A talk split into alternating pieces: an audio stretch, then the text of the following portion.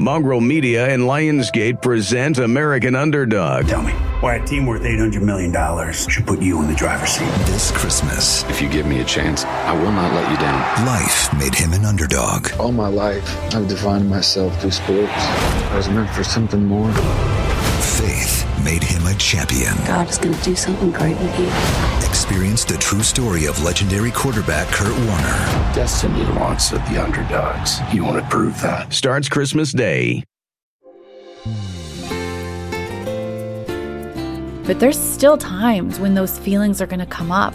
That doesn't mean that I'm backtracking, but I have to acknowledge it to make space for that grief in my life instead of just ignoring it, pretending it's not there, because that grief isn't a sign that I'm moving backwards or that I'm not healed. It's just a sign of the reality that in this world we will go through hard things, you know, and, and to be able to face those with confidence and um, acknowledge those hurts, make space for them is one of the ways that we heal. That's Debra Fileta, and she's our guest again on this Best of 2021 Focus on the Family presentation. Thanks for joining us. I'm John Fuller, and your host is Focus President and author Jim Daly. Here's a banner statement. We're not free from stress and trouble in this life. How about that, John? Ooh, I've noticed lately that we're not. No. This is the world, and in the world, you will have trouble. I think that's right out of Scripture. E- even when we come to a saving knowledge of Christ, the language we use as Christians, and accept Him as our Savior, we're still going to face times of difficulty. Uh, but we can face them with confidence that we can overcome them and have hope in our future. As we read in 2 Timothy 1 7, God gave us a spirit not of fear, but of power and love and self control. And, uh, you know, that's a hard thing to remain in balance in those things. And today we're going to talk with our guest about how to do that. Uh, she's got a great book, Are You Really Okay? which I would say hits that scripture directly about power, love, and self control. And it's going to be a good program. We started yesterday. And you missed if you it, missed it, yeah, get a hold of us. Uh, let us know how we can get that to you on a CD, or you can download it, or you can get the app. You can watch on YouTube. So many different ways. Uh, it was a great conversation, as you said, Jim. And uh, I guess I should say our number is 800, the letter A in the word family, or you can uh, go back and hear that first part at focusonthefamily.ca. Debra, welcome back to Focus on the Family. Thank you. It's good to be with you as always. Yeah, it's so good. And I love the content you bring as a counselor. Your husband's a physician. I mean, you guys, you're a power couple. and you have four kids 10, 8, 5, and 3 months old, right? Yes, we do. It's a full house. Okay, just on behalf of all the moms that are struggling to keep it all going, how do you just do that with everything you've got going? This is why I wrote the book. Are you really okay? It's for we, yourself. We really have to ask that question in these types of seasons, you know? You know, let me start there for the moms that are trying to do it all. Uh, really, seriously, how do you remain healthy? And I mean in every way emotionally, physically, spiritually. How do you remain healthy with all of the things that pull on you as a mom? Your kids, maybe your profession outside the home, the home, your husband. I mean, how do you juggle all that and remain healthy? Well, the truth is you don't, and you don't do everything, and you, and it it might look from the outside in like somebody's doing everything and doing it all well. I get that question a lot. How do you do it all? And my response is I don't do it all. I can't do it all, but I've learned to do a few things well. I've learned to set boundaries around my life. I've learned to take care of myself so that I can be filled and pour out to my family. I think in the beginning as a mom, I used to feel guilty about taking the time to keep myself healthy. But now I see it as a necessity mm-hmm. because if I'm not full, I'm no use to anyone around me. No, it's really good. And that acknowledgement that, hey, I'm not doing everything well. And I'm okay with that. That's a healthy spot. Let's do the recap from yesterday. We talked about uh, emotional well being and spiritual well being. How would you recap that discussion? Yeah, you know, Jesus calls us to love him with our heart, soul, mind, and strength.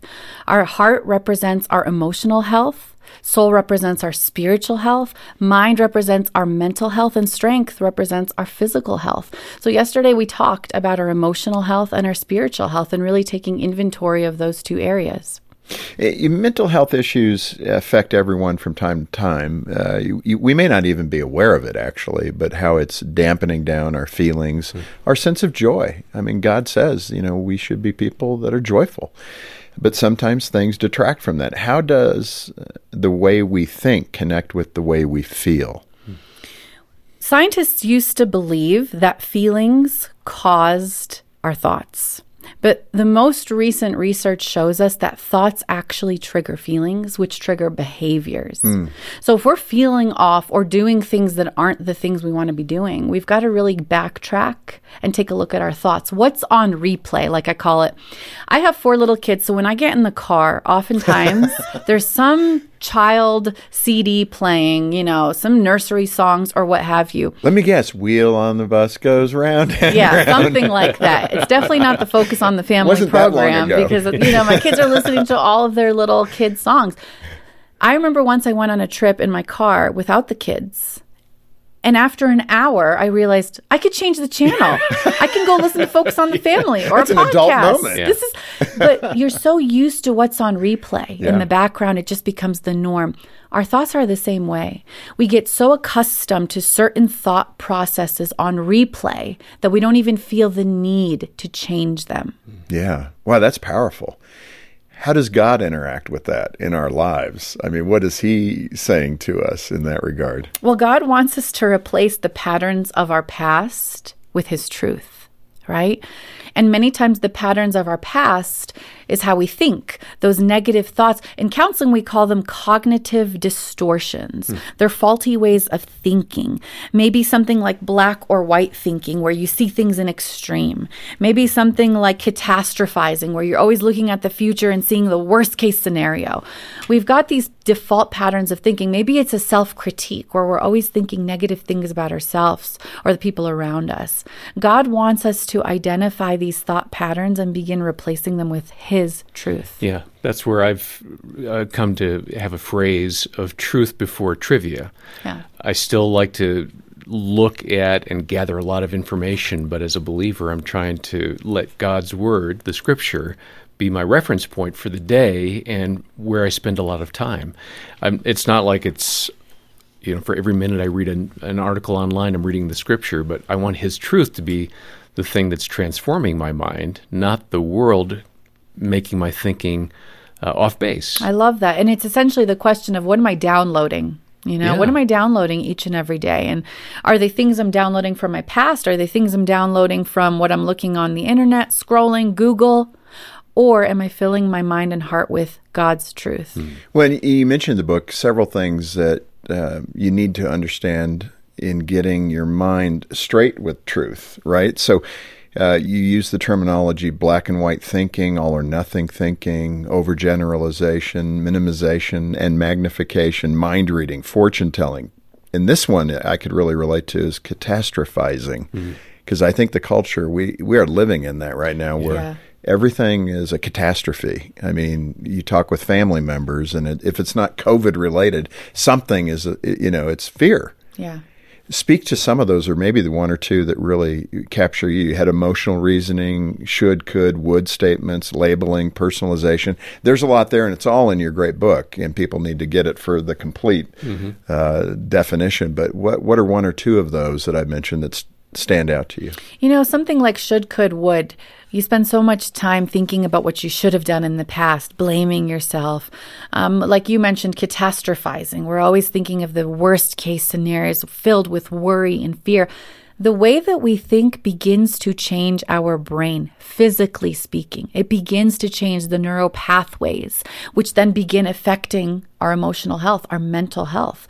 And so there's so much power because how you think impacts your life. When you change your thoughts, you begin to change your life. And that's why something that people are so passive about, what's on replay, they don't even think twice about it. We've got to work to take inventory of our thoughts. Uh, the Bible says, take every thought captive. In counseling, we call that cognitive behavioral therapy, you know?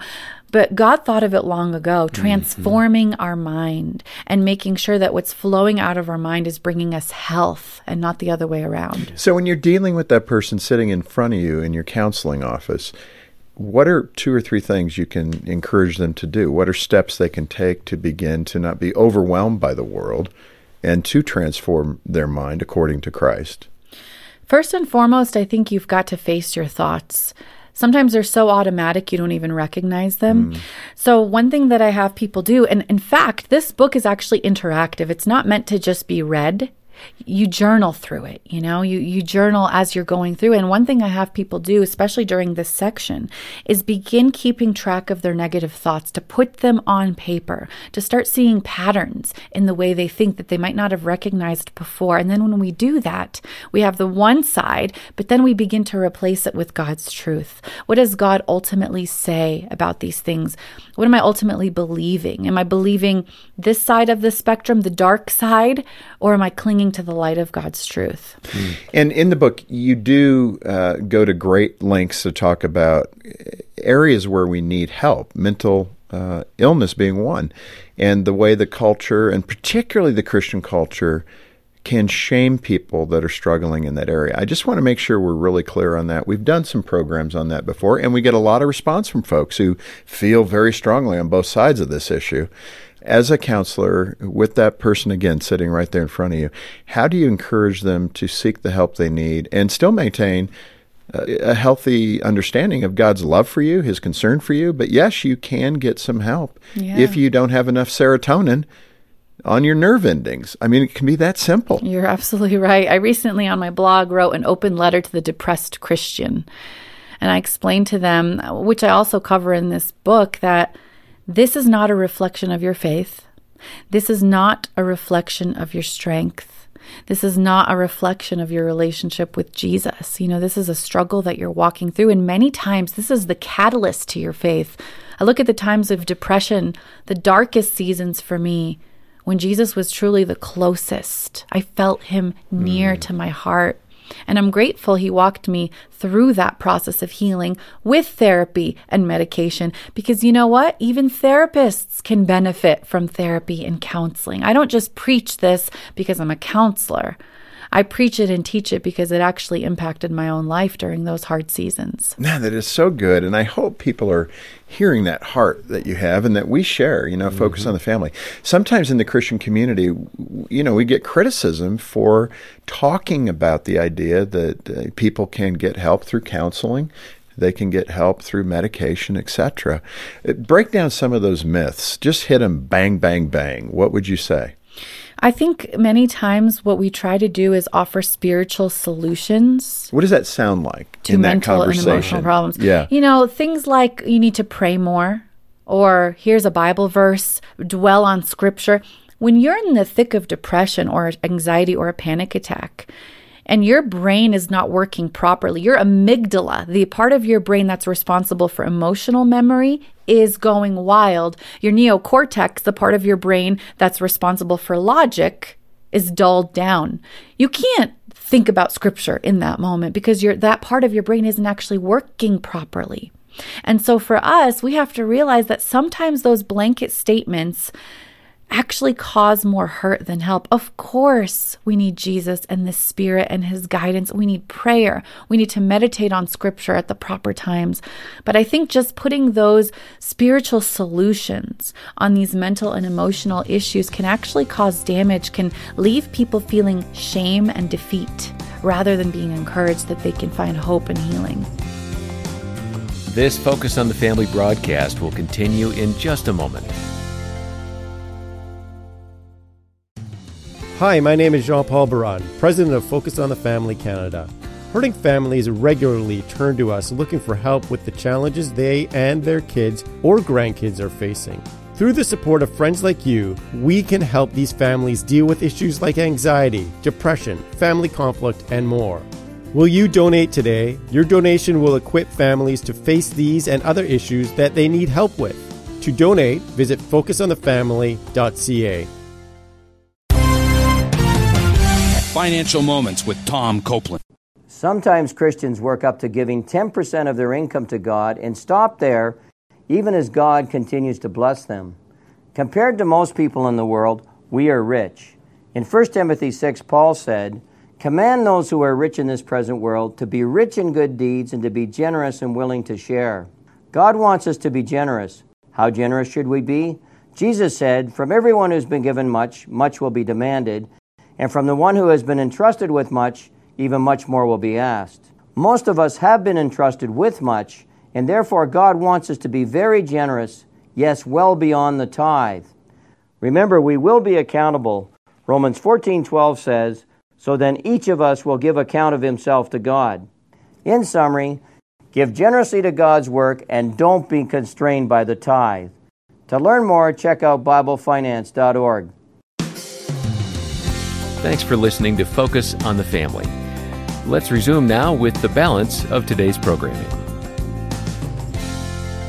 Uh, Debra, you touched on this a while ago, but I, I do want to come back to it because it is such a tender spot and it's something that a lot of women and their husbands experience, and that's miscarriage.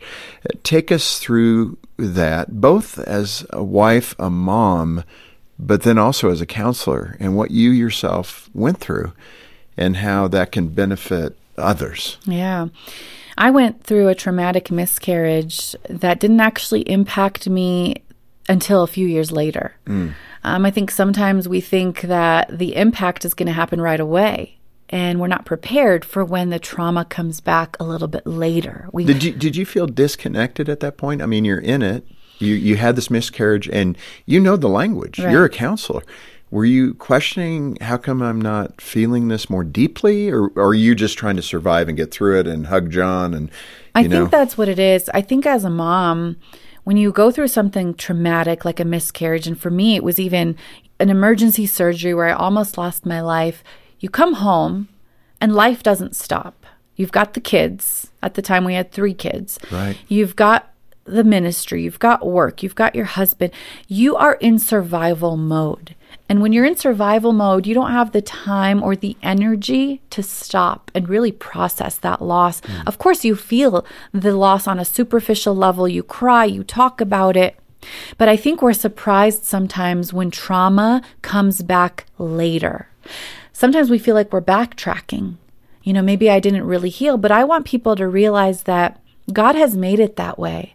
We heal in layers, mm-hmm. one layer at a time. And just because whatever trauma you've been through might be coming back in this season doesn't mean you, mean you haven't healed but it might mean that God wants to heal the next layer and the next layer and the next layer. It's really insightful, and I think it actually indicates something for all of us as human beings, created as we are, that we might expect that to happen not in layers, but in like one stage. Right. We go from wound to healed.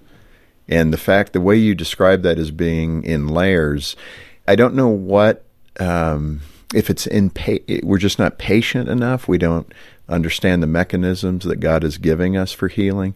But all of that's kind of wrapped up in there, right? I, I could just feel a person shaking his fist at God because that healing has not occurred and they want to get there and they're just frustrated. Right. We want to see immediate results, you know? Right. That's the reality. And nobody wants to linger in the process of healing, but that's exactly when the process of healing is most effective. Think about losing weight. When you do that diet and lose 10 pounds in a week, that 10 pounds is going to come right back and then some. But when you take your time to heal, when you're deliberate and intentional about really getting into those wounds and dealing with them little by little, that's when healing is more long lasting and permanent. That's when it yeah. becomes a part of your life. In that respect, how do we measure that so that we know we're not standing still? Mm-hmm. We may not be there yet, but we're making progress. How do we measure that? I think being deliberate about setting goals. Um, we talked earlier how easy it is to go get a physical checkup, but how rare it is to stop and take an emotional, spiritual, mental inventory. So the question I would be asking is what is God healing in your life today? That's where we need to stop and ask ourselves. That's a good If the question. answer is, I don't know, not much, you actually worry me the most mm. because you feel like there's no need for healing. You feel like you've arrived. There's nothing that you identify in your life, whether it be emotional, spiritual, mental, physical. For us to constantly be growing in the process of sanctification, we've got to be doing these check ins on a regular basis. I would think that another way to make that statement is that in this life, we should all be striving for something better. Right. There's always what, there's yeah, always the next level place to grow that God is longing yeah. to take us. In that regard, let me ask this: the um, and this is something personally for me that's been a bit of a struggle. because I do generally tend to feel I'm in a good place and I, I want to represent that feeling. So I'll, I'll be honest about it for me. I think Jean might say, well, because of your trauma as a child, maybe you're just looking at the shiny side of everything and you're not dealing with you know the pain of what happened and I, I understand that and i think i have but speak to me and the people like me who have kind of said, okay, I think I've gotten through it. I think I've forgiven people that have wounded me. I think I've, you know, come to grips with what I had to go through as an orphan kid. But those that know us best might be saying emotionally, it may not be as connected. Yeah. You're protecting. And God gives us that mechanism. It's a protection mechanism. So you you don't go as deep emotionally. You do become an inch deep and a mile wide because you don't want to be hurt speak to those people that may be not in tune with what their real soul hurt is. Yeah, that's a good one. And I appreciate you for being so vulnerable. You know, I'm the type of counselor that tends to be a little more candid. And so I'll tell people right off the bat, you're not as healthy as you think you are, you know, because the Lord is longing to take us to a better place. And I think when it comes to our past wounds, of course, we, we eventually get to a place of peace um, you know, it's not like a, a journey for the rest of time dealing with those past wounds, but we can't be surprised when they come up at different times. It's kind of like grief. Um, when you look at your past childhood wounds, sort of like grief, something that was lost. Mm. Grief comes in waves. There may be seasons where it doesn't impact you, but then there's other seasons where it comes through. And that's what you have to be aware of. What seasons might my past experience be coming through and how does that impact me in the present how does it impact my relationships in the present the people closest to you are probably going to give you the most insight because what's happening in the present your problem spots in the present your conflict patterns in the present tend to be a signal of the things that you might still need some healing from in the past keep reaching keep working. Keep working. Yeah, keep I like listening that. to Jean. yeah, well, that's for sure. Um, you know, I, I'm reminded of a family. I won't mention their name, but they had catastrophic uh, situation where their son and daughter-in-law got married. They took off from the reception in a helicopter and it crashed into mm. a mountain. So they'd only been married four or five hours. And I remember standing with him, you know, months after the event, and we were out by his barbecue and he, I just said, How are you doing? And he said, Well, what else can you do? You just get up and you keep moving forward, trusting that God is who He is and all these things are taken care of. I can't imagine the pain of that kind of loss. He said, It was the best day of my life and the worst day of mm. my life. I mean, it gives me tears now talking about it. But as a counselor, speaking to those kinds of situations, it's kind of the reality, isn't it? it you is. get up and you got to keep going, yeah. Even with incredible devastation. And I think it's important for us in those situations to realize that dealing with these type of deep hurts doesn't have a timeline. You know, we say that time heals all wounds. Well, it doesn't. It really doesn't. In fact, some wounds, when left to themselves, will only get infected with time. Hmm. They will get worse with time.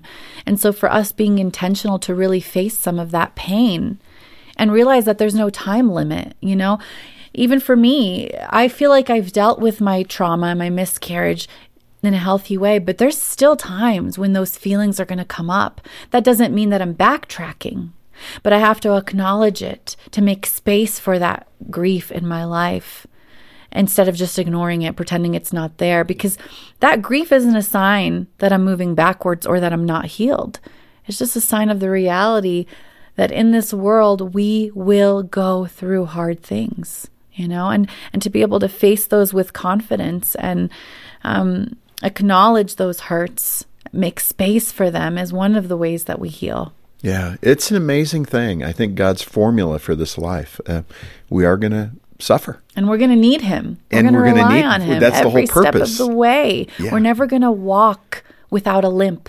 Um, one of my favorite sermons is uh, Jon Courson actually preached it, and he said, you know, in one scenario, Jacob, who wrestled with God and ended up with a limp, for the rest of his life, which reminded him of his need for Jesus every step of the way, his need for the Lord.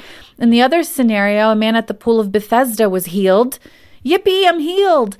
And people said, Who healed you? And he said, I don't know.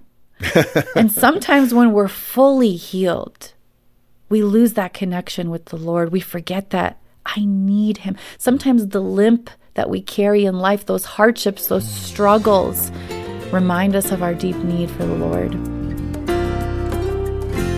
Well, what a great place to end our conversation with Debra Fileta. This has been a best of 2021 focused on the family, and she has done a terrific job relating God's desire for us to be whole and healthy. She really has, and I hope you'll intentionally pursue some of these aspects that Debra's been talking about.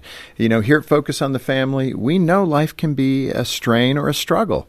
We are here for you. We have a team of caring Christian counselors who want to help. You can give us a call or go online to set up an initial consultation. We also have lots of other resources to help you. In fact, Debra's book, Are You Really Okay?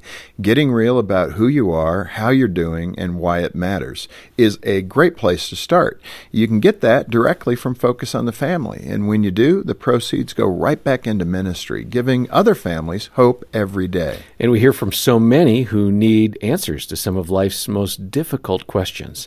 Uh, we do count it a privilege to be able to help. And Jim, let me just quickly share a word that we received from Judy. She writes I started listening to this radio broadcast in 1983 when I was a young mom, and I've been listening ever since. I wouldn't know how to raise my children without Focus. And then she went on to say, I appreciate how Focus speaks into and understands the cultural changes and issues that are going on. Well, you know, we've been through a tough couple of years culturally, and we want to continue to lead the charge for the family.